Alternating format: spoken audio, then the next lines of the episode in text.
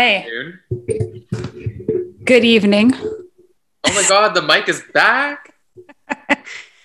I didn't actually take it out of the thing though. I keep, if I do that, I've got to unplug it and then loop it through, but I probably shouldn't. So just like holding the stand like this. But yeah, I decided to sit on my couch, the couch you always see in the background. I'm sitting on my couch instead of standing at my desk because fuck that. Have you been standing the entire time when you're recording? Sometimes, yeah, because I sit all day.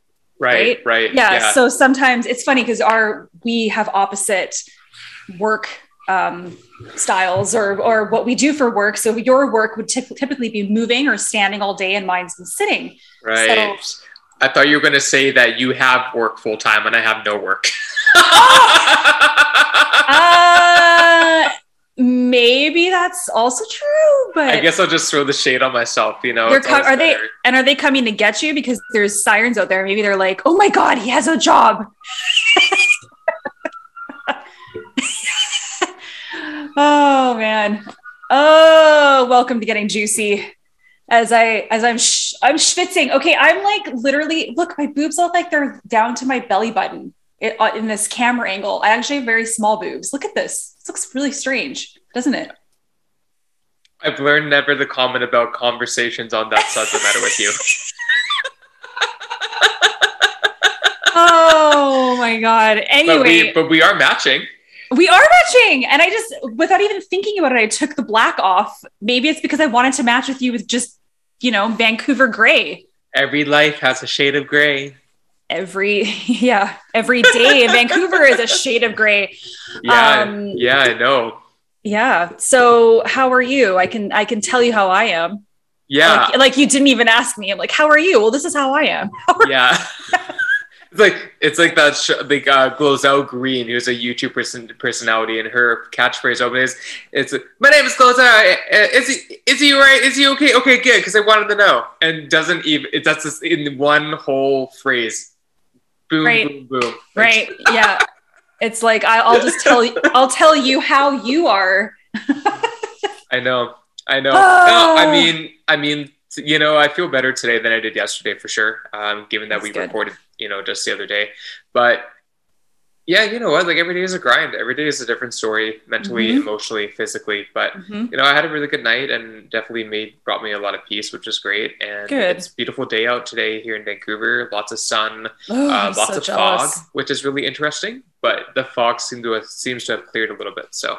The fog is lifted. And I just want to say something because I'm going to forget. I was Okay. at Blenz, please sponsor us, um, and having a latte on Davie Street. And I put a, Uh-huh. fo- a post up on our Instagram story, like, like our current view.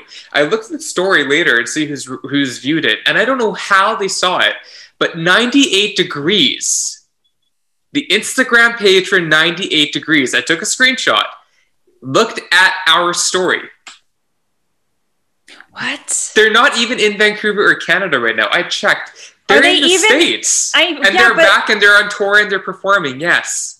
What? Uh huh. Weird. That's that reminds me of what we were talking about um, in preparation for Jimbo. We were talking about S Club Seven. Okay, are they still a thing? Because I Jimbo, don't. Oh, like yeah. Well, yeah. Clearly, they are still a thing. uh, Whether if it's with the same people, if it's the same members or not. How. Isn't that how it goes? S Club party Yeah. is a little bit Yes. Yes. Yes. Yes. Yes. Yes. Yes. S Club. I know. Oh my god. Yeah. Anyway, So yeah. Speaking of bands that have just, you know, you think they've disappeared, and holy crap, that's hilarious. I know. COVID has revived them That's if they weren't before. crazy, crazy. Yeah. But Uh, really quickly, how are you doing before I introduce our guest? Oh, well, you know, I was making up a song before we hopped on, and the song goes, um,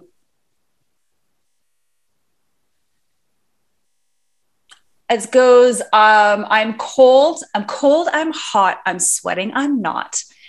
That's basically, I know that was such a such a pause. It wasn't even, it was not even that spectacular. Sorry if you're waiting. No, I love that. Amazing because that's how I feel right now. I don't know what the hell is going on. I'm like hot, cold, sweating, not sweating. Um, I'm I think it's hormonal as always. It's just frustrating. It could be stress. It could be, I don't know.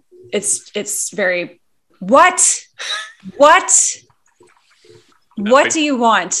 Don't even don't even i mean i walked right into that even though i don't know what you're going to say but i did walk into it. Um but maybe it's because i'm i'm like if you gotta watch this i've never seen hero just laugh uncontrollably. I've never seen so many teeth in my life. Oh my wow wow wow that was good that was good um yeah no i just feel like maybe it's because I know that you're coming tomorrow. And I'm, I'm, like, right? And I'm like, I'm like, oh my God, am I coming down with something? I think I'm, I think I, I think it's nerves. What the fuck? What the fuck? You're psyching yourself up. I am psyching myself out. Out. Well, yes, I am finally uh, visiting Rachel and Vernon uh, tomorrow. And for those that are wondering what the context is, uh, Friday, January 28th, I'll be uh, finally visiting my sister uh, from another set of parents and super excited. Uh, considering I was supposed to surprise her for her birthday, and then yeah. Long story short, there was some miscommunication, so I came clean. And I was so good at keeping a straight face when Rachel was trying to prompt me to come yes. like, like a few weeks ago. But anyway, it's going to be fantastic. And hopefully, we'll bring a little bit of teaser content together in the same room. Yes, absolutely. I'll be on that, that green couch with you. I know. Well, you're almost maybe gonna have to sleep on this green couch, but we found a blow up mattress. Amazing. Does it come with a matching blow up doll? Oh man, I gotta find that one. You know, I don't know. I don't know. I don't know. But you know what? Before we're getting, we're all over the place, and momentarily here in like three, two, one, a few minutes here, yes. um, we have a wonderful guest coming on the show. Uh, mm-hmm. Would you like to introduce the guest? I'm putting you on the spot. yeah, I'm happy to int- introduce them. So I will be completely honest. I stumbled upon them on their Instagram page and just to be clear, they identify as non binary. So I want to be very clear about that and respectful of their identity. Um, in addition to that, my main point is that the person we are introducing is a local Vancouver drag performer by the name of Rogue at It's Just Rogue on Instagram. And I stumbled upon their page and noticed that they were also Jewish, non and they're non-binary and they are a very talented uh, performer and also really excellent in makeup artistry and mm-hmm. creating characters and looks and performing locally on Davie Street and I'm sure different facilities in Vancouver, but has a weekly show on Thursday nights at midnight at the Junction, which has a drag yeah. show every night, I believe, of the week with different performers. Did you say Thursday really every Thursday? Every Thursday because they it have is Thursday. Show. Oh, it is yes. Thursday. Look yes. at that. I did see their story that they actually are taking tonight off. Okay. Um, so it's being facilitated by another uh, few queens, which is okay. great that they can support each other. And I got to be honest, like I don't know anything about Rogue beside whatever Rogue has shared on their platform. And when I tried to do research and find information, there wasn't much. And I kind of think that's very fitting because uh, their name is the name. Rogue. Of course, I was thinking the same thing. Yes, and you know, and you know, it's not that we keep wanting to um, bring, I guess. Put a spotlight so much on the fact that Rogue is non-binary, but I mm-hmm. think that there is, it's very I mean, we'll talk to them in a second, like how unique I think that still is in the drag community, how beautiful that that there um, is not just a queen or even just a king anymore. It's just mm-hmm. really opened up, and I I think that's beautiful. It's lovely, but I really do want to yeah. kind of dive into that kind of realm as well. So I do too. I yeah. do too. Taking the ability to know that drag is an art form. It's a yes. neutral. It's a neutral performance art in the sense that it, like I am very passionate about, is with clothing or gender or sexuality that whatever one identifies as is beautiful and I support them however they do.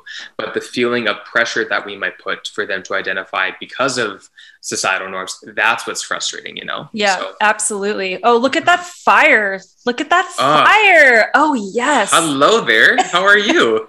Hello, how are you? Very well. Thank you so much for coming on and being available. And we're so excited to have you here. My pleasure. I mean, I love podcasts and the Yay. name getting juicy, like You had me at that. I love it. You had me at Jew. You had That me at is Jew. amazing, amazing. Um, and I can see on your screen name that now I didn't know what your name was, so I see it under your screen name. So Matan Matan Reshef, is that correct? Yeah, I mean, it's like in Hebrew, right? So Yes. it's like Matan Reshef. But yeah. um, over the years, I've gotten a lot of different versions. So I just react to whatever at this point. Matan, Matan, that's how ishy Jews we are. We're like, how do you pronounce your yeah, yeah, I mean, absolutely, absolutely. I know. I like. I look at Rachel. I'm like, it's a Rochelle. What? What is? What's the name? oh my god. Well, Ru- well, my my Zadie used to call me. I think it was Ru- Ruhala. Ruhala. Oh, Yeah. So Ooh, like arugula. like, well, mm, Ooh, kinda. Yeah, yeah, yeah. Maybe that would be my drag name. No, but I think I already have. Anyway, You- we- sorry. We just. we are sorry you know what matan what, what we do what we do on this show is basically you've already kind of walked into a full-fledged schwitz or i was gonna say schwitzing i am schwitzing um we're we already were like gabbing and that's kind of how we we do it like kind of just throw you into the fire pretty much so hopefully that works for you Well, I'm a Sagittarius, so Oh, throw me in that fire ring. Yes, I'm ready perfect. for it. Perfect. We got two Aquariuses, so you mean perfect. Ooh, Yes. flip floppy. I love it. Oh, absolutely. You got to get a little bit of both sides. You know what I mean? Oh, So we did we did a little intro to you, um, but of course we in- introduced you as Rogue because um, and what what Hero was saying, what I kind of love is Rogue is very mysterious because even if you know we try to do some quote unquote research on you, there's not a heck of a lot out there. So it was really kind of neat to to have you on to really get to know, you know, Rogue much more if if you're willing to share, but really behind um, you know your social media presence behind really behind the the mask so to speak that you know of artistry so hopefully you're open to that but if you want uh, to what we'd love for you to do is just introduce yourself how, whatever that means to you if you're comfortable doing that Yeah, for sure. I mean, I send out a bio like four times a week to either like get a package or do a new show. So I'll just recite it off by memory. Okay.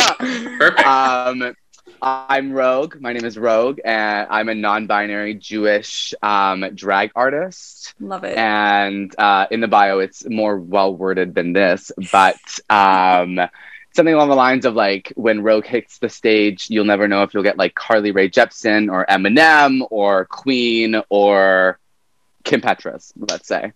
love Really all over the place. Yeah. yeah awesome and and so you are you did you grow up in vancouver I did, yeah. So born and raised in Vancouver. I was an East Van baby, but my uh, parents didn't want me to go to an East Van school. So I grew up on the west side, driving like an hour back and forth hmm to get that that west side education, that Oh privileged my- education, if you will. Oh Yeah. my god! And if those for those that are not familiar with, they're like, "What the hell are you talking about?" The east East Side Vancouver is. I mean, what would you think of that as equivalent to something in the states? I mean, it's um, it's a lot of there's a lot of homeless population there. I mean, now it's definitely more up and coming, but it's definitely more of a rough, rougher kind of area, um, right? I, I don't know. Maybe yeah, like I the, mean, like the Mission District in San Francisco is one example, but that's I, I'm not that well traveled, but that's one thing I think about. I feel like it'd be like growing up in Brooklyn and then going to school in Manhattan. That's There you a go. great example. Perfect. Perfect. It's why, it's why we got you here to give us the references. It's great. there you go. I'm also I feel like I'm a New York girl like at heart. Like I just Yeah. feel like like whenever I'm there I'm like ah cuz I just love the big city and I think um like Vancouver is a big city, but um like when I'm in an actual big city it feels great. it's a little overwhelming, but you know Yes. I I've made do and I will continue to. Love it. absolutely absolutely and of course i wanted to say this as well because just for your context so i'm downtown and i grew up in Kerrisdale. rachel grew up in north van and now is in vernon for the last four and a half years but still regularly comes down to visit her family in north van so like it's nice and kind of cool that we're all vancouver born and raised jews and also happen to be very connected to artistry and self-expression and from a queer lens and rachel's an incredible ally um, just to clarify that but anyway I was very curious to learn more about including to your stage presence and things in that way we kind of like to hop all around. So from the, kind of how we started and how we ended up to where we are now and kind of what's next. But I'm really curious to know more about in your current life cycle or your current um, expression of your artistry and your performance. Um, what is it that you find yourself doing right now in terms of performance or um, expressing yourself through your art forms? Well, when I first, also just sorry, side note, um, you grew up in Kerrisdale. I went to Point Grey high school. So like mm-hmm. right there, right by the McDonald's, right yeah. by the rink, right by the rink, yeah. by the track. I went to King David for one year and then got right out of there. So, and then I went to the East Side High School. You did Talmud Torah as well? Oh, really? For three years, yeah. Oh my god! Three, and then I moved to a public school. But yeah, I love it. VTT. Wow. We're gonna yeah. know. We're gonna. I'm sure we have we have a lot of people in common. I can just know that already. probably. Yeah, yeah, I got bullied by probably all of them. So. Oh uh, Jesus. Why? Oh my god. Little, and just getting little. and just getting just getting real personal, just as a context. But what year did you graduate high school? Because like that gives some context. We'll get some context in terms of similar people. Is more what I'm wondering. You know. 2013. Okay. Yeah. Yeah. God, yeah. So, I'm so I'm so fucking old. It's insane. no, no, but I'm like I graduated, but I graduated 2010. So there's still a window of people that would be similar and stuff as well. Um, we can talk offline about that though. This is this is about you. All about me. Yes. Um, no, yeah. Back to your question. I think um, like when I first started doing drag, uh, for the first like two years, I was focusing on just like getting out there and I always had loved the transformation aspect of makeup. And so I think over the years, I kind of was like, okay, let me try and be like this um, Instagram like baddie almost. Cause that, like that's what like I looked at Vancouver and I was like, Vancouver doesn't really have that. And I was doing that before I was doing drag, like just trying to be like a fuck boy on Instagram already. And so I think like translating that and putting it into my drag made it a less conceited because it wasn't just me it was like right. my art and then also it kind of filled this not void but like just filled this space that didn't exist before in vancouver and then i think over the like so in terms of like because i kind of look at drag as like a list of talents mm-hmm. and so mm-hmm. i was like you know charisma like check like i could always work on that but like i feel like i have that and like i've been performing since i was a kid um, then I was like makeup, and over the first few years, I was like, okay, check a soft check. At this point, mm-hmm. hard check. But and then I think throughout those last like four years, or sorry, how long have I been doing drag? Over the last like three years, I think I've just been trying to focus on elevating what I can do, like the versatility mm-hmm. aspect, mm-hmm. because I really love the drag artists that just can do whatever. Like you go to a you go to a Rogue show, like you don't know what you're gonna get. You don't know what I'm gonna serve. You don't know what I'm gonna lip sync. You don't know what I'm gonna say. Uh, that Sagittarius fire sign energy. um, and I think yeah. So I think what like the void that's been trying to be that I'm trying to fill now in my own artistry is just keep elevating that right so like just keep elevating the looks keep elevating the the mixes to perform to i have a weekly show so it, it where i do yeah. like three numbers yeah. sometimes four every week. So it is a little difficult to like constantly raise the bar. Yeah. Right. And so right. I've been feeling that a little bit. So I'm taking actually this week today I have off of the show. That. Yeah. And next week I'm taking off the hosting aspect. I'll still perform, but I'm not gonna host. Then I'll be back at it. Yeah. I just needed like a little a little break from being all about me. I love it, but it can be a lot. yes, yes. You know, even the Jews need the rest, and it's true. Like we love. Well, it's true. Like we like to be like in the center of attention, even if we might be more shy and reserved. We live for that kind of, you know, huzzah, kind of like yes, well, we're resilient. Yes, we're conquering. Yes, we're here. We're not we're, going anywhere. Well, you're persecuted for God knows how many years, so I guess that that kind of makes sense, mm-hmm. right? Like there's some innate kind of quality that I think a lot of Jewish people, I mean, I think, okay, this is a little bit off tangent, but not really, but because I was having a conversation about um, this with, oh, I can't remember who it was, but another Jewish person who is more in the limelight. And we were talking about like, why did Jews always seem to gravitate towards um, performance? And there's so many, there's so many Jews in like Hollywood and stuff like that. So maybe that's kind of why. I don't know. I don't know. But like you see like so many something Goldbergs and this and that in Hollywood, Yeah. right? Rosen. Rosen, I know. yeah. Rosenberg, Ro- But- whatever. but but to add on to that though as well, I think if you add and I mean and and Rogue and I can connect on this in some ways. So I, I don't do drag, but I am a huge admirer of it, hence connecting with you. Um, being queer and Jewish as well, I think almost kind of like they play into each other in some ways because depending on how we're raised or the level of acceptance that we might have been exposed to or Mm. lack thereof, we are constantly looking for voices that help to amplify our voices and in a way that we really connect and feel safe and empowered to be our best selves or to be Mm. a part of ourselves that we feel has been suppressed from society and from pressure of other people around us. So you put that with that um, additional pressure of maybe being Jewish and it maybe coming from who knows like Holocaust survivors and stuff, which me and Rachel have at least been.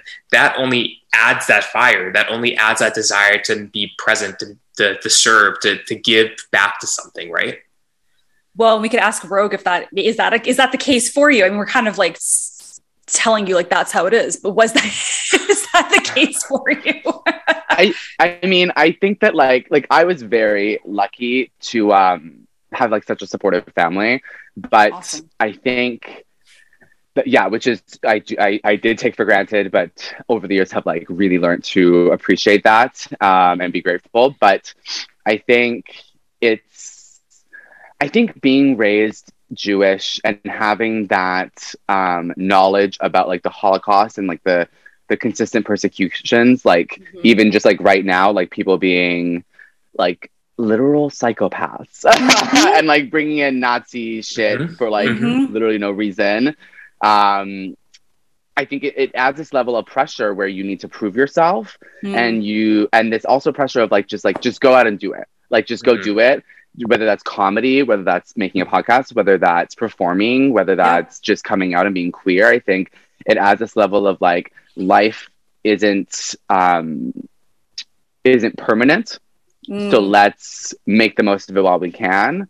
Um and just like proving to like i love just being able to like be a jewish person that people look at and just like am around. You know what i mean? Because i, I think that there's a lot of power in existing as a minority but not solely um like it, like I don't wear like a Magen David and like blue and white all the time. You know, Right. like I'm just a living, existing, succeeding Jewish Mhm. person, Yeah. queer, Jewish queer person, and I think there's a lot of power in that because a lot of people will be like, "Oh, you know, I've never met a Jewish person," which I I, I always respond with, "Well, you probably have." Yeah. like they are everywhere. You just Mhm. don't know because your one perception is like Seth Rogen yeah, or a Absolutely. from like Yeah, yeah. City, and like these are. but that's what I mean. All different. it, yeah. So Mhm. okay, that's Yeah. really interesting. So you actually get people saying that to you about I've never do they okay. all the time. that's interesting. It is interesting, Because I don't really I don't really get that. I maybe I don't know. That's yeah. So do you do you get that more people are saying that to you or that they're saying to you, Oh, I've never met someone who does drag. Definitely the Jewish one, but I also don't spend that much time around straight people anymore. Yeah. So Yeah. my Okay. life is kind of just queer. So and, Yeah. like my my day job is for not for straights, lol, but like I sur- I am surrounded with the heterosexuals. Yes. Um, and so they are surprised. okay. Oh my god. And That may, hilarious. may I ask what you do for your day job? Yeah, I work at a vegan restaurant named Kokomo. Oh, I know Um, Kokomo. They have Yeah. one in yeah, they have three locations: one in Chinatown, one in North Van, Yeah. and then one in Kits. Yeah, Yeah. yeah, it's a great restaurant and fantastic food as well. It's a classic in Vancouver since they've come around. So that's great that you work there. Yeah, it's fun. I think it's chic, and I think it's you know very calming energy. And I used to work at um worked at a bathhouse before, and then a fried chicken restaurant. And so Oh. these are both very high paced, stressful environments. Yeah. Yes. And I was like, let me just press play on this like cafe music and make some smoothies. you know? Amazing. Awesome. So here what I always kind of have like similar questions, but here I'll go for it because I was gonna ask something, but I love it how Over she to you. assumes everything already because actually do. that was because that was one time where you were actually misassuming, but that's totally fine. I'm happy to. Um, so what I'm really again curious to know about is when you are in the community right now. I know you said you have a show and it's at the Junction, correct? Yeah. Yeah, and so what I'm curious about is when you were trying to get into the performances and stuff, what were some of your first experiences with performing in as Rogue?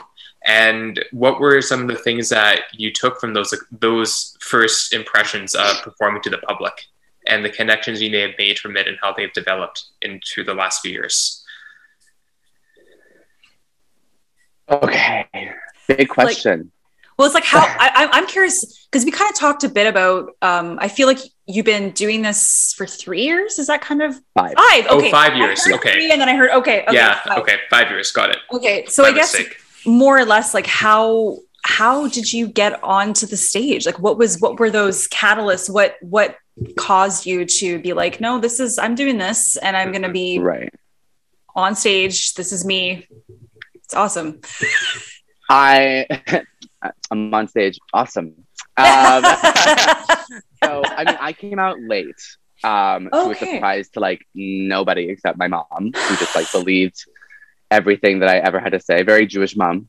Be like, Yep. I, I just I can thought you were, I just thought you were straight because that's what you said to me. And I'm like, okay, well, I was also like a fucking flaming faggot. Sorry, I guess you can. yeah, yeah, you can. Yeah, yeah, yeah. No, yeah, whatever go, you want. go. Yeah, yeah, yeah. yeah, yeah. Yeah, Uh, I mean, I have it tattooed on my leg, so I feel like I can say it.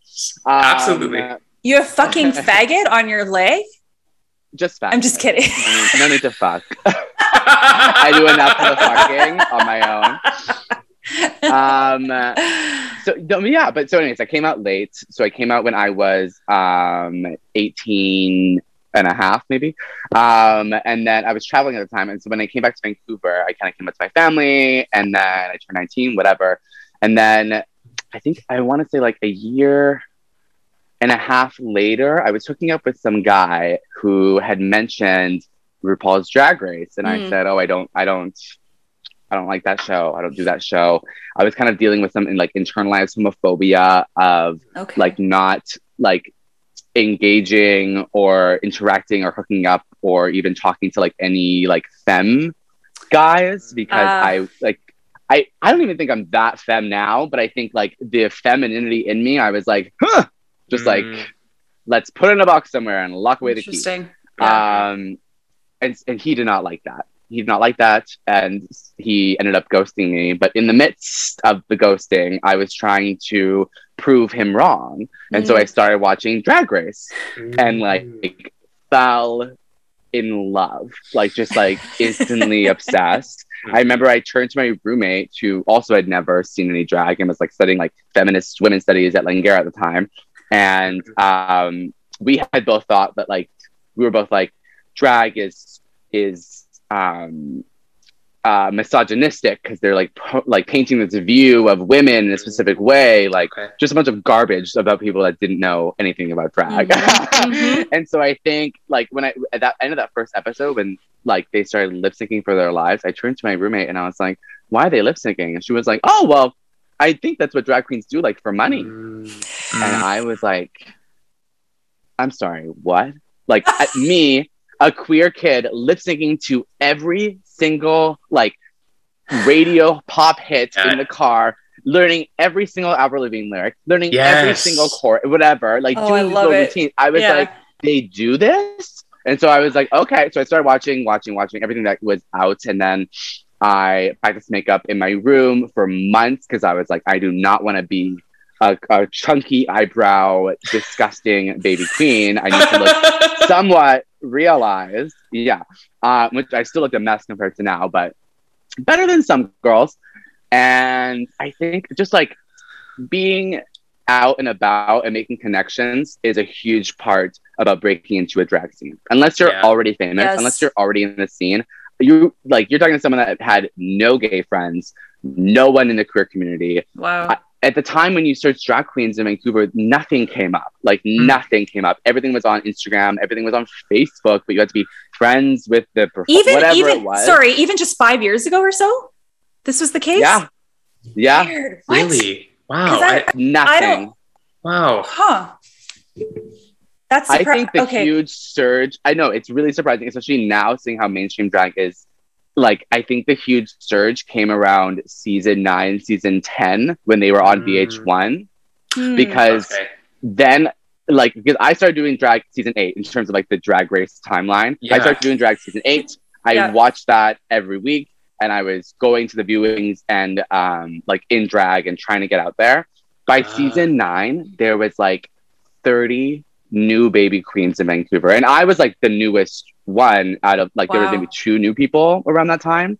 Then there was like 30. Next year, like 40. Next year, like there just was like more and more people because it became more mainstream. Also, when I first started, like I wasn't like there was no YouTube videos. Like I was watching Yeah. these like cis white women do like drag, and I was like have these like Jewish huge eyebrows, and I was like, "What do you mean? Like it's not going anywhere? Like I don't know what I'm doing." Like, Oh wow. and so I, I feel like I was part of that last little wave right before it became so accessible Yes. of like trying to figure it out and fail on my own fucking self. hmm So who who whose wing did you kind of get under for, you know, getting yourself out there? Was there a particular person in the community that kind of took you under their wing at the time? Honestly, no. No. like I will say that like a, a drag queen in the city named Jane Smoker, Mm, um, who name. no longer does drag, but um, was Okay. literally my like everything. Um, like I loved her. I still love her, but she doesn't do drag anymore. Mhm. Um, she she had always said that I reminded her of her back in the day, Mm, and so yeah. two years into me doing drag, she adopted me as her drag child. Yeah. Um, but didn't like you know didn't really like do anything. like Yeah. wa- like I would text her for advice sometimes, but like I would text her for advice, and like Yeah. sometimes I wouldn't take it, or sometimes she wouldn't give me what I thought I was gonna get. You know, like Mhm. and Yeah. I think like she um like I was looking up to her a lot and I think like having that notoriety of someone above me doing it for longer um like that was really amazing validation and so I think in that way it was giving a lot to me um but no one like I pride myself on like I really got here like myself and I think Yeah. like of course like different privileges can take into effect and uh, matter a lot but like I learned makeup by myself. I have been performing and taught myself new moves. I Wow. like have worked like three or four jobs since starting drag, like constantly just to like maintain this downtown luxurious lifestyle. and which isn't that luxurious, but like I really do credit it to myself to not sound like so conceited. Mhm. But Yeah, but th- first and Yeah. foremost, this first thing that comes to my mind is the fact that you're saying you did this all on your own. You didn't let others kind of string you along in the sense of riding a coattail. You worked your ass off for what you wanted to collect, and I can resonate with that very deeply in the work that I've done um, up to now. So I really admire that within you. In addition to that, though, Vancouver, I didn't realize that the queens that you're referring to as in general, not names, but in general, were actually quite recently brought into the community because I don't identify with the scene. Like, I don't identify with the culture of the scene, I guess is a better way of saying it. But I love performance artistry and I love people that are expressing themselves from their heart. And the scene is a place where that is very prominent. Uh, so I very much advocate in that respect. But in terms of queens that I've heard of growing up from teenagehood and stuff, and I, I'm surprised and happy to see that they're still performing. Carlotta Gurl was actually the first queen that I met, and I was a teenager. So they were a lot younger. And then the other one, of course, would have been Joan E. Those are the two queens that I can think of Vancouver drag from when I was in my teenage years and kind of figuring things out. That I'm like, oh yeah, okay, I know those two people. And then I've heard of other people, as you said, like Jane Smoker or Chandelier or some other folks, and those are just a small amount. But I think you, you that's true. I I didn't, but I didn't realize how um, how non-present, I guess, Vancouver drag was until, as you're saying, five or six years ago. That's really fascinating to hear. Yeah. Do you do you feel like that's changed a lot then in the past couple of years? Like people that are coming onto the scene now, it's like there's just there's more support, perhaps. Yeah, I will say obvious like an obvious change in the last few years has been Canada's Drag Race. Like I think right. Yeah. that was like a huge thing for Canada, just in general, to not be like so much leaning on the coattails of like American drag stars. Mhm. But um so obviously like first season we had only one Vancouver right, but then one of the people from Toronto moved to Vancouver, Scarlett Bobo, That's right. and then Yeah, second right. season it was second season it was, you know, mostly Vancouver Yeah. drama on the show. So I think Yeah. that was like a huge part. But I think that um They're still coming know, for you, think- hero. Seriously, those cops are coming for you. It's downtown Vancouver. sorry, I'm sorry. know. Keep going. I mean, I'm in, I'm in Chinatown. I'm surprised my my area is quiet right now. Like usually, I'm the one that's acting up on Zoom calls. I'm so sorry. Continue with, with what you're saying. I very much apologize. I interrupted you. Go ahead.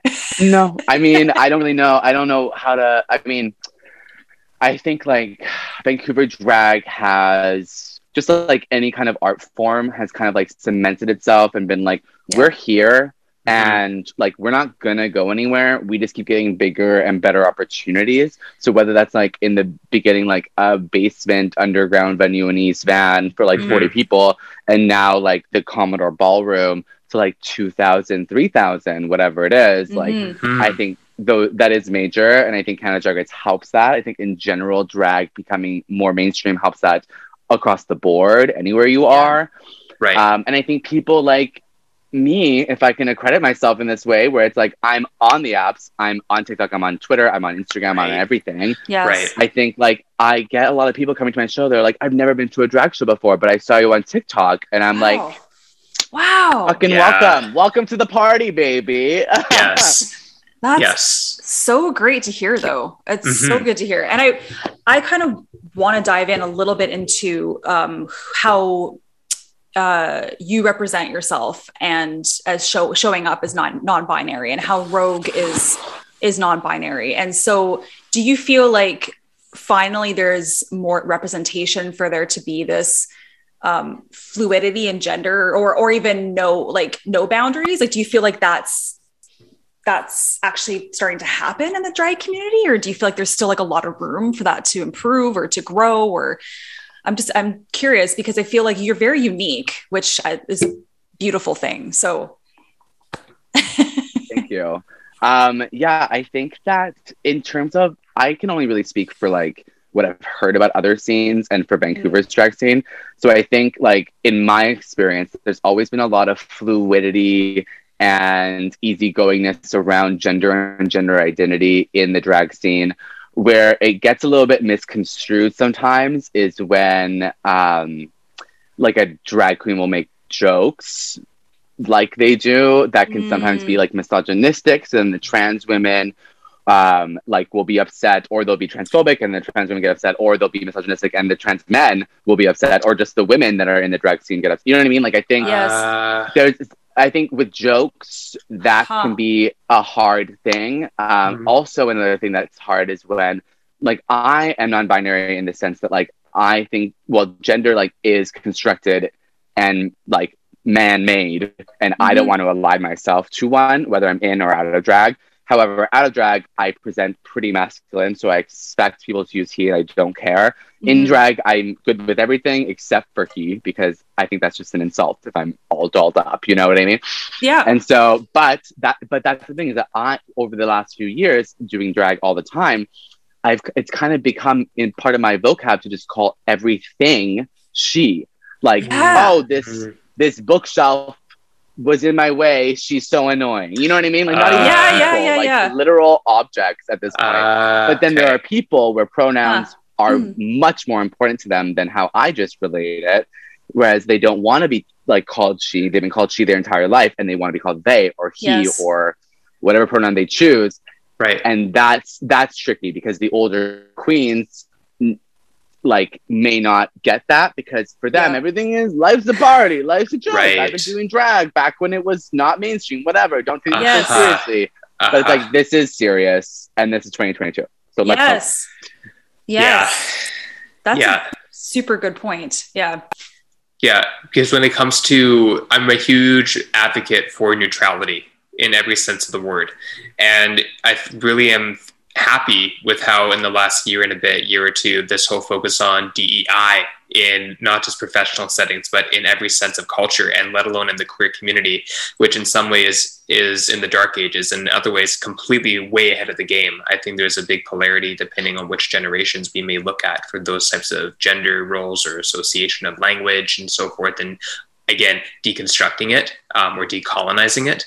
But what i find interesting about the community and please please humor my ignorance is kind of a, a catchphrase that i like to say but in terms of queendom or kingdom or dumb just period um, guys but um, yeah this dumb d-o-m uh, and not not dom um, but anyway my point is is that i always not I have an associate, but a lot of people do you find a lot of people associate drag queens with with tucking?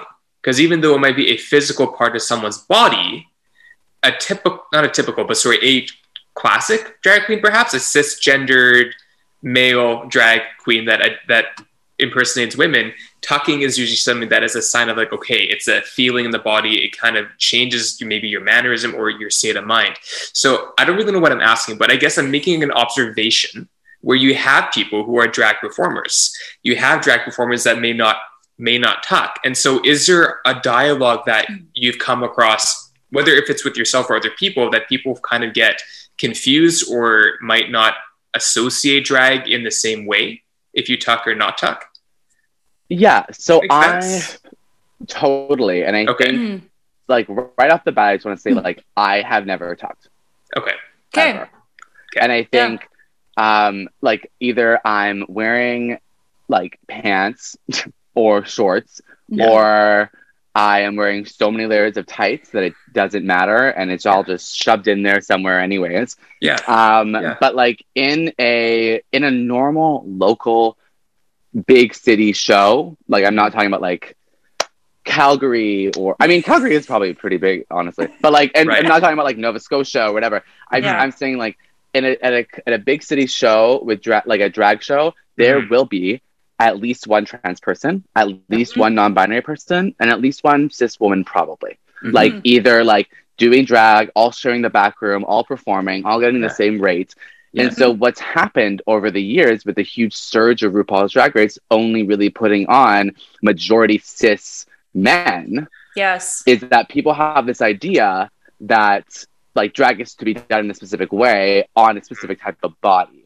When in reality, like trans women were the trailblazers of the drag community always. Yes. Like since the dawn of time, still now there are there's Jaylene Tyme, who's a huge name in Vancouver, right? Who is yeah. like a she, yeah, who's a shoot like a trans woman who does drag as well. Berlin, one of my really close friends, I know Berlin is also transitioning right now. Yeah. Who like was doing drag before, is not yeah. a trans person, and now is doing drag continu- like continuously. And so I think, um, and for me, like everyone gets their, like when you were saying how, like, if someone talks it, like they act differently, like I think everyone gets their zhush, like yeah. a little differently mm-hmm. in drag. So for me, yeah. it's the mug, like when the, when the face mm-hmm. is on, because I'm a makeup girl. Like I, when the yeah. face is on, I am like, you can't tell me anything.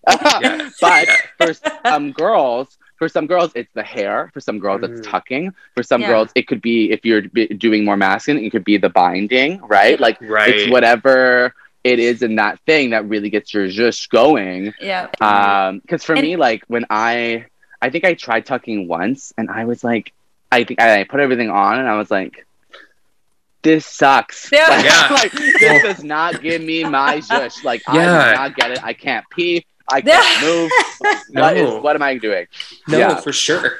That's what I'm wondering. Does that answer? Okay. No, it totally does because the thing is, okay. in because to my comment before about neutrality and about that, you know, anatomy and gender are constructs. So why is there? Why has there been, as I like how you said, why has it been painted in mainstream culture in cisgendered ma- gay male or just cisgender male way that that's such a part of it because I never mm-hmm. quite understood it. It's a performance artistry. Who cares what your gender or sex might be or what your body might look like? It's embodying the persona and the inner energy of yourself and giving it to people. So it's I'm happy to see that. It's performance for sure. Like, well, we were talking to um, uh, oh my god, Daniel Alexander Jones, a performance artist um, that was and playwright that was based uh, for at some point in New York, and he's and he aged himself too. He's 51. Mhm. Um, he's he identifies as being he's gay, but he in the 80s because of his age, like what they called what he did was was gender bending, Mhm. right? So it's just the terminologies have Mhm. changed. That was and that was like in the 80s, and it was completely accepted. Nobody questioned any of that, and and he identified as himself as being androgynous, and Mhm. that was just like he actually thinks that. I'm, I'm maybe I'm putting words in his mouth, but like there's there's so many more labels now than obviously than there were back then. But Mhm. back then it was like more acceptable for it as an artist to be more fluid because it was Mhm. it was art like that's you know and now everyone has to like um define themselves and and Yeah. yeah exactly exactly Yeah. yeah. and Yeah. so like i don't yeah it's difficult like it's really difficult Mhm. um but that's thank you for um enlightening us about that topic because Well, and just like one last thing before I, I feel like we're gonna move on. So just one last thing before we move on is that I like I always like to say to people that don't really understand the why, like why do you do? And I always just say like drag is a medium. Drag is a Yes. medium Yes. to for me to perform, to explore my creative side.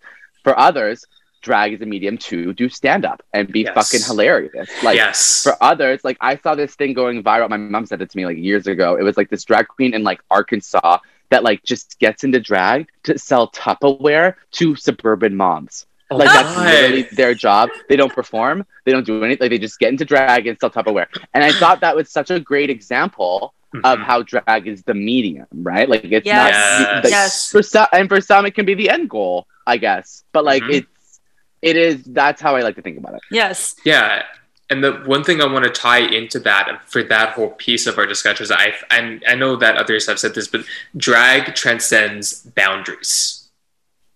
It transcends mm-hmm. the barriers that people might put up on something that they may not get an opportunity to be seen, heard, felt, or accepted in their born state but if viewed in a way that is still them but might trick the audience or the person that they want maybe the opportunity from they might be recognized and i'm seeing more and more now and just coming back to that where drag queens are now becoming known and signed as models for different modeling agencies Mm. or they're being makeup consultants makeup models or things like that where they might be known for their brand as a drag professional but maybe that isn't part of their non-drag self if that makes sense. So i Right. in relation to what you just said i think that's really amazing because one person though we're not really it's not about them but it just comes to mind and it relates to what you just said is ada vox who was on american idol and was the song queen of the universe. But even in their season of american idol being in and out of being ada and mm-hmm. seeing the way that it was received and given the opportunity and then to come on to queen of the universe which just finished up a few weeks ago and then again to get that visibility as ada. So i just i Mm. find that really interesting because there's nothing wrong with any of it but it's just interesting you know? There's always okay I, I am going to switch gears now because you you mentioned your mom and i kind of want to go if we can let's take a journey back back in time shall we um yeah right. Yeah, I'm there. I'm there. On- It's 1995. I'm being born. oh fuck me. You're talking to the wrong two people rachel. I'm just so young. oh my god dude i was like 95 fuck. I was like in grade six. Okay anyway. Um and i was listening to green day. Like what the hell? Um anyway let's now go I perform Green Day. There we go. yes oh, actually oh that was my I'm brother's getting- favorite band I'm going to get off tangent again really quickly because you mentioned, we'll go back to your mom in a second, but you mentioned Carly Rae Jepsen. I actually, for a blip in time, I helped manage Carly Rae Jepsen before she became like Carly Rae Jepsen. I mean, she, she's from Vancouver, right? Or Mission, essentially. But anyway, yeah, that's just a little, a little tidbit of information there. But let's go back to prior to all of this stuff that you're doing that that is you and i feel like a lot of um i'm not going to even say queens dra- drag personalities because now i'm kind of like not wanting to say queen or king or you know just I use artist. artist yeah, love drag it artist. love Drag it okay yeah. drag artist perfect um was there a creative bone in your body that that i feel like there's a lot of that like did, how did you did someone bring that into your life as a younger person did you what were you like growing up I was question. a yeah. So what were you like growing What up? were you from, like growing up? Zero to seventeen. What were you like growing up? up? Was this Doctor Jewish Phil like yeah philomena Uh, yes Dr. Rosen? Um, so I just I well okay, so I like was dancing and putting on like little like musical plays for my parents and my family friends since I was like born. oh wow and I was dressing up since I was born. And so all these things like was clearly being like, and I had very open parents, so they were like very in, like they were like, let's get you into musical theater, let's get you into dance. And Mhm. so over the years, I kind of fell out of all those aspects from just bullying and Mhm. wanting to be more like mainstream and um, like with it. and so I think, and so in high school, I kind of put all of that aside, like Mm. everything, every possible creative thing aside, um, and started doing a lot of drugs, which is probably not probably, which is really bad. Um, but by the end of high school, around grade 11, grade 12, I started kind of exploring like my graphic design Mm. creative aspect. And then like I did like an art course because the drama, which I thought was like an easy A, was filled. So I had to do art. And and then I realized like, okay, I'm actually not bad at this. Um and then I've always and then in those years of me being like a fuck boy, like I was saying before, like how like I like love to curate my Instagram, but like Mm. just also be me and like know that like social media was like a very different personality than who I was and being okay with that, but like loving curating both of these. Mhm. Um, I was really into fashion, really into Yeah. aesthetics, really into de- developing a brand. Um, and so I think like when I found drag and when I've developed my drag persona, because it didn't all just like come to me in the beginning, yeah but like as I've developed who Rogue is, I've realized that like I have talents in all the aspects of drag. Mhm. I just need to like combine them, you know? yeah So I've always been dancing, I've always been performing, always been Cool. lip syncing, always explored with painting, just not on my face, which was a learning curve. Yeah. Yeah. That's pretty much it. That's incredible. perfect i was gonna go incredible. go ahead No, please go ahead. no ahead. you go ahead Okay. All right. Okay. Let's see. This is what we do. What happens when we're not in the same room? I mean, I like know. I was saying to here, I'm like, I wonder what would happen because we've been doing this podcast for oh, a little while now, and we've never actually done an episode where we're sitting beside Together. each other. I have no Yeah. idea what would happen at that point. I think we would just be talking over each other, and the guests would get no word in at all, and it would just be chaos. That's what I think. But It could be a switch where the guest is the mediator between the two of Yeah. us. possibly Sounds I fun. I That love would be so funny and literally just like three Jews. Yeah, maybe. Um. Can I be the Actually- mediator? Oh my God! Totally. Do you want to come back? Yeah, for sure. Because I wouldn't be a mediator. I'd probably side to one of you and be like, what the fuck? Right, exactly. Oh my God! That would be hilarious. hilarious. Oh, I love it. Um. Well, you know what? It's been so great, and we're not coming right up at the end of our discussion, but I just want to insert what before I forget. It's really great to connect with someone as transparent and real as yourself, and being so willing to hop onto the podcast because I actually found you uh, through Kendall Gender's story on Instagram. That's how I saw your name tag. Mm. and when I went on your profile, and I was at my mom's, and, and we were just watching TV and so I was like, oh. And then I kind of looked at what you put as your header, you know, non binary, Jewish, drag. And I saw, I'm like, holy shit. Like, one, how have I not heard of Rogue? And two, Ah. also Jewish and queer, non binary. Ah.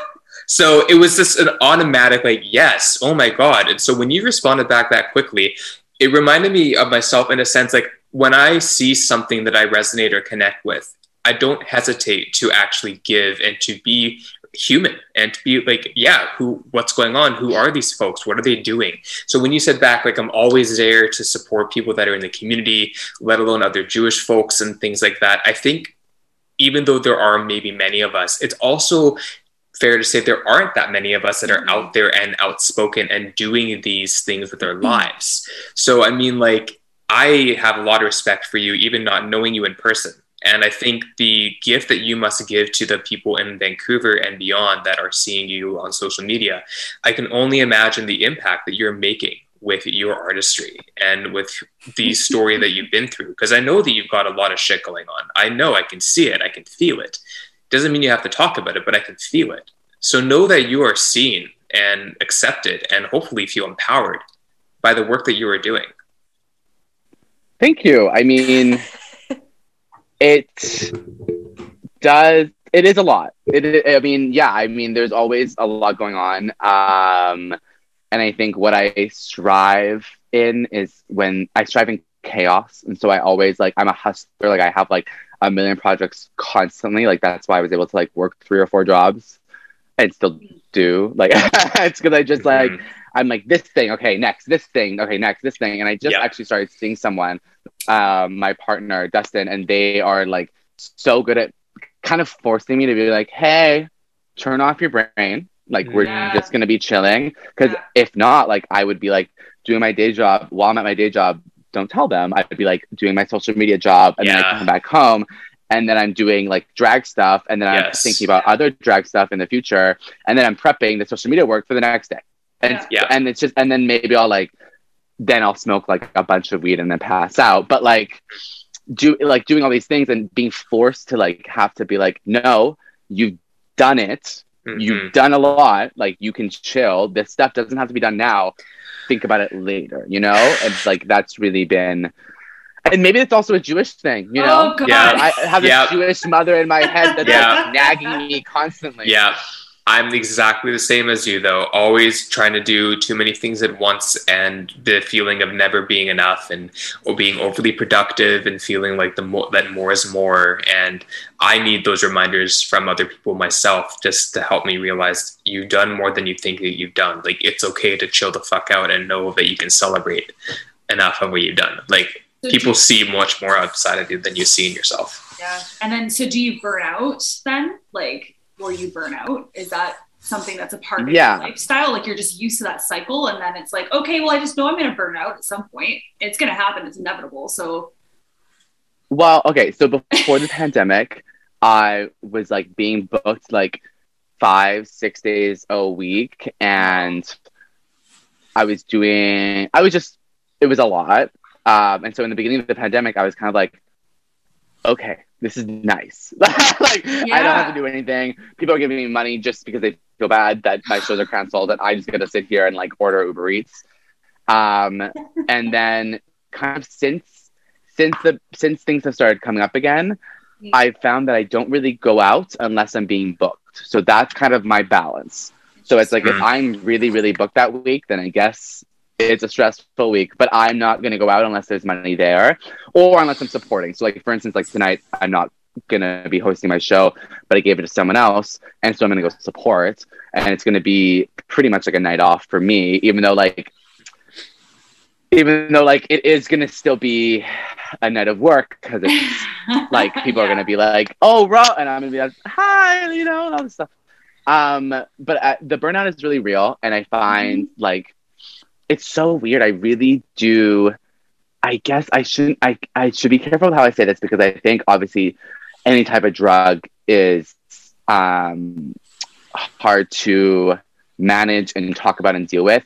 But I really love just being able to like smoke weed and zone out. Mm-hmm. And I really think that like with drag kind of being a constant 24 7 job about like staying relevant and about like my weekly and my monthly and this and blah, blah, blah um, it really forced me to just be like, like, de- you know what I mean? Just like no thoughts, just vibes. And I yeah. don't know if I would be able to like really chill and like not burn out without mm-hmm. having some sort of like peace for myself, like when I smoke weed.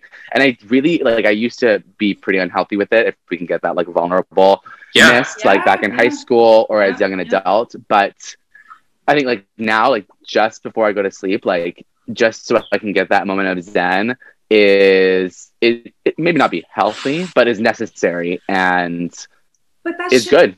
Absolutely. Like I, I that's what you like, need. I, and it's interesting how I feel like there's a, a feeling of shame that came through there, like just just a tiny bit, perhaps. And I don't. I feel like I, I wish we didn't have to feel that way because Mhm. all of us like need something like that. It doesn't mean that it's a crutch. It doesn't mean that it's like you know all those kinds of things. Like here, and I are very open about us. We take medication. Like I take Yeah. like you know uh, an antidepressant, depressed depression medication. Like fuck it. Like you know what? Sometimes it's life. Life. Life. You just need a little bit of, if you want to call it help, whatever you want to call it. I mean, it's Yeah. oh, And mental health is the backbone of our podcast. Vulnerability is the backbone of our podcast. You know, I mean, me and Rachel are both very transparent about dealing with. Um, I won't speak in in severity of Rachel. She can speak on that on her own if she wishes. But you know, I deal with severe anxiety and have my entire life, especially separation, transition, and anticipatory anxiety are the main few triggers, and a bit social anxiety as well. You know, and also being neurodivergent and living with nonverbal learning disabilities and stuff. And so that's one reason why we created this podcast was to have people that are not afraid to be raw and vulnerable and unscripted and candid. And so that was again just to validate yourself as well. That's one thing I knew right off the bat that by having a chat with you, we would be able to get into a little bit. And um, I also want to open that up to you. If there's anything additional, if you wanted to share anything additional in that realm, you're more than welcome to. And you're also equally welcome to say, I'm good. And, you know, I'm just happy to share what I've shared. I think, yeah, no, I was just going to touch on what you were talking about already, which is like, I think understanding myself. I think when I first started doing drag, like when I was 21, 21, five? Yeah, okay, 21. um, I was like dealing with a lot of like pressures and like just like every fucking whatever, every kid. And I think like I masked my social anxiety and body dysmorphia and whatever that was in like drinking and doing coke because it's just out all the Mhm. time especially in the community especially like in nightlife in general and so i think what i've been really focusing on since the pandemic um, just because i mean classic convo like the pandemic like propelled mental health into everyone's oh, conversation Of course, yeah. That's right Great. but like i think yeah. totally and i think like for me like i haven't been drinking for the last um five months and 17 days. I just checked. And my goal is to go like six months. Thank you. Um and i think what i've realized from that and also what i've realized coming back into the scene at, like after or like when things were starting to come up again during covid hmm like I was like, wow, I have like severe social anxiety. Like where like I won't leave the back room. Like I'll be fully done up in drag and I'm like, I want to have a cigarette, I want to get a drink, but like I can't leave the back room because I haven't been outside of my apartment in drag in like two months, two years. Like mm-hmm. I, I was like, I mm-hmm. can't do this. And so what I'm realizing now is like, you know, Rogue doesn't have Rogue doesn't have that social anxiety, but like Matan does. So like Mhm. tonight is going to be really interesting because like I'm going out not in drag, for, like without alcohol, being a crutch, and this is the first time in a long time. I think I've done it a couple times throughout this like sober journey, but um, yeah, because I think like having that barrier and building that kind of character gives Matan strength and feed Yeah. like we can feed off of each other, but we Mhm. are still like very separate entities. And so as comfortable as like as I started building Rogue, I became more comfortable as myself as Matan, but like I can still it still flip flops. Yeah. And it just I don't know how to end it, but it's still flip Yeah. it, it, it's helped me, it's helping me, but it's also like I'm gonna sit there tonight and be like, uh, like, like I'm probably gonna wear sunglasses because I'm like, don't look at me.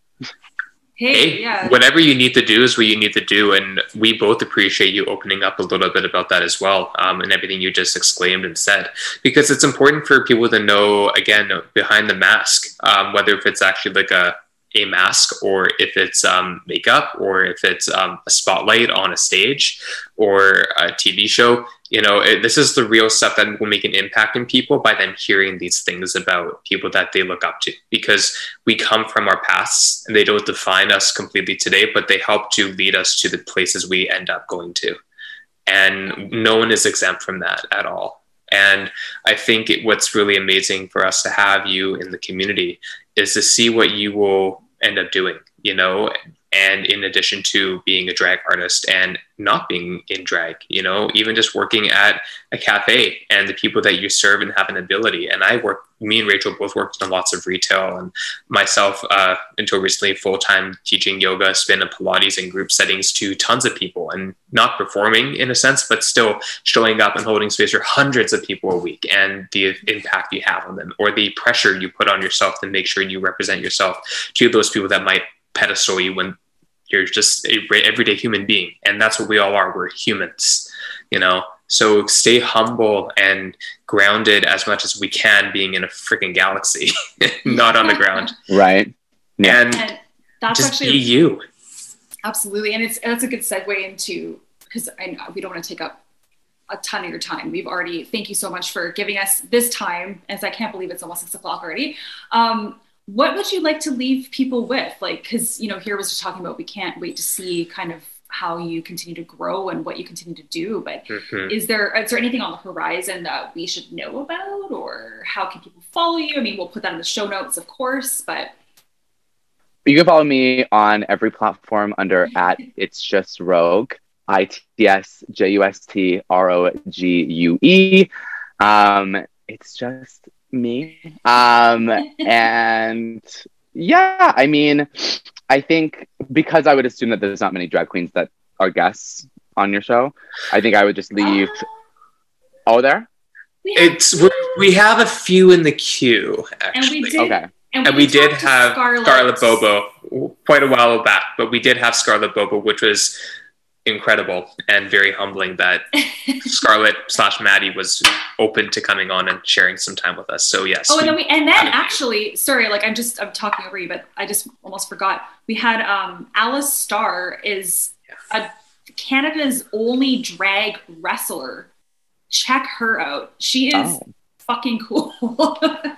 I will. A, Alice Starr. Starr yeah. S T just with two R's at the end. Yeah, yeah. Alice Starr. Love. Yeah. Anyway. Yeah but yeah.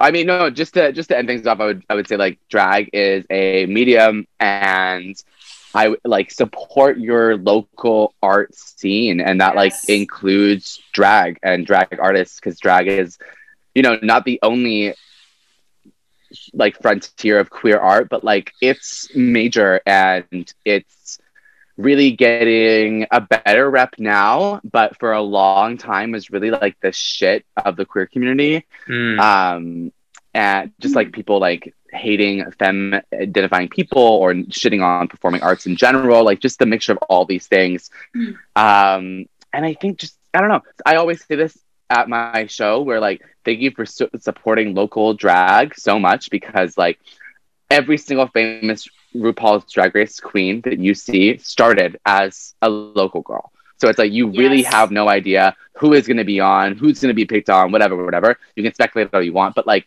it, like thank you so much for supporting like me now in this like local phase of my career, mm-hmm. um, because there's mm-hmm. only like there's nowhere to go but up, right? So I'm yes. really excited to. I just released. I don't know when it's going to come out, but I just released a makeup tutorial over Zoom. We have two different nice. sessions yeah, just to like kind of start propelling and uh, getting myself out there in a way that like I think like financially can benefit me and mm-hmm. just like creatively benefit the community as well. Yeah. Um, yeah. And yeah, that's really it. Just keep just follow me and engage Love with my it. stuff and say hi. Absolutely. And go on. The last I was gonna say, well, just because we usually end with a juicy question, but my my is that what you were gonna say? I that was one of them, but I'll okay. you ask that and I'll ask the next thing. Okay, because I was just gonna ask um, my juicy question: If where is juice? What is the juiciest place you can see Rogue being in the future? Like, what is like the joie de vivre? Like, what is the what? Where do you see? Like, where do you want to get to? Like, what's your dream? Maybe, and I not to say that you're like. Um, if you're super, if you're superstitious, don't talk about it. But if you if you aren't, then put it out there to the you know the universe the ether. I want to be on tv and i want to be on tv where i'm the main character because i am the main character so i just might as well have that on tv immortalized.